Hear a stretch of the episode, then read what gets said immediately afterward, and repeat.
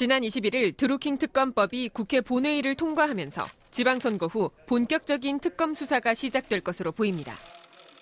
그러나 특검의 수사 범위가 쟁점으로 남아 있습니다. 특히 송인배 청와대 제1부속 비서관이 김경수 전 의원에게 드루킹을 소개한 사실이 드러나면서 수사 대상을 둘러싼 여야의 대립이 이어지고 있습니다.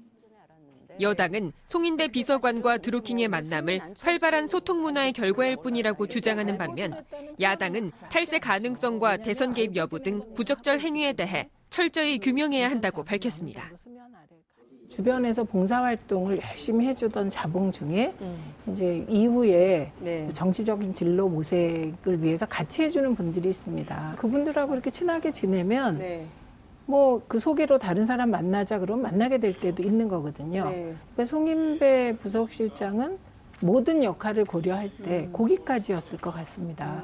그렇다면 제가 굳이 비유를 하자면 박근혜 대통령 시절에 정호성 제1부속실장 그 같은 급입니다. 그러니까 아, 상당히 그 위치라든지 굉장히 중요한 그래서 이 송인배 비서관이 이 드루킹과 알고 지냈다 또 많이 만났고 이런저런 일들을 했다 이거는 결코 가볍지 않은 그런 사례들이라서 이와 함께 개인 비리와 채용 비리에 연루된 자유한국당 홍문종, 염동열 의원의 체포 동의안은 부결되면서 방탄국회 비난이 일고 있습니다. 이에 따라 기존의 무기명 투표 방식을 공개로 전환해야 한다는 요구가 확산되는 가운데 보다 신중히 접근해야 한다는 주장도 제기됐습니다.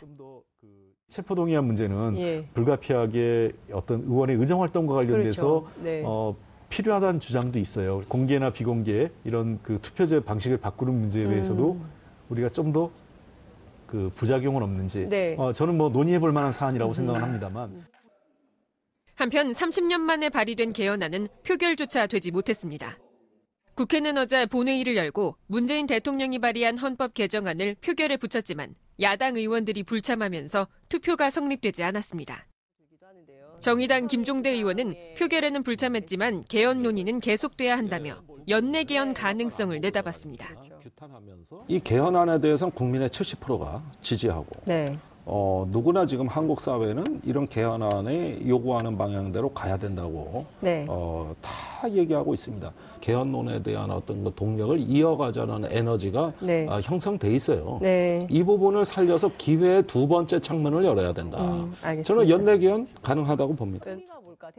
다만 개헌 내용에 있어선 여야의 입장이 극명하게 갈리고 있어 개헌 불씨가 다시 타오르기까지는 적잖은 시간이 필요해 보입니다.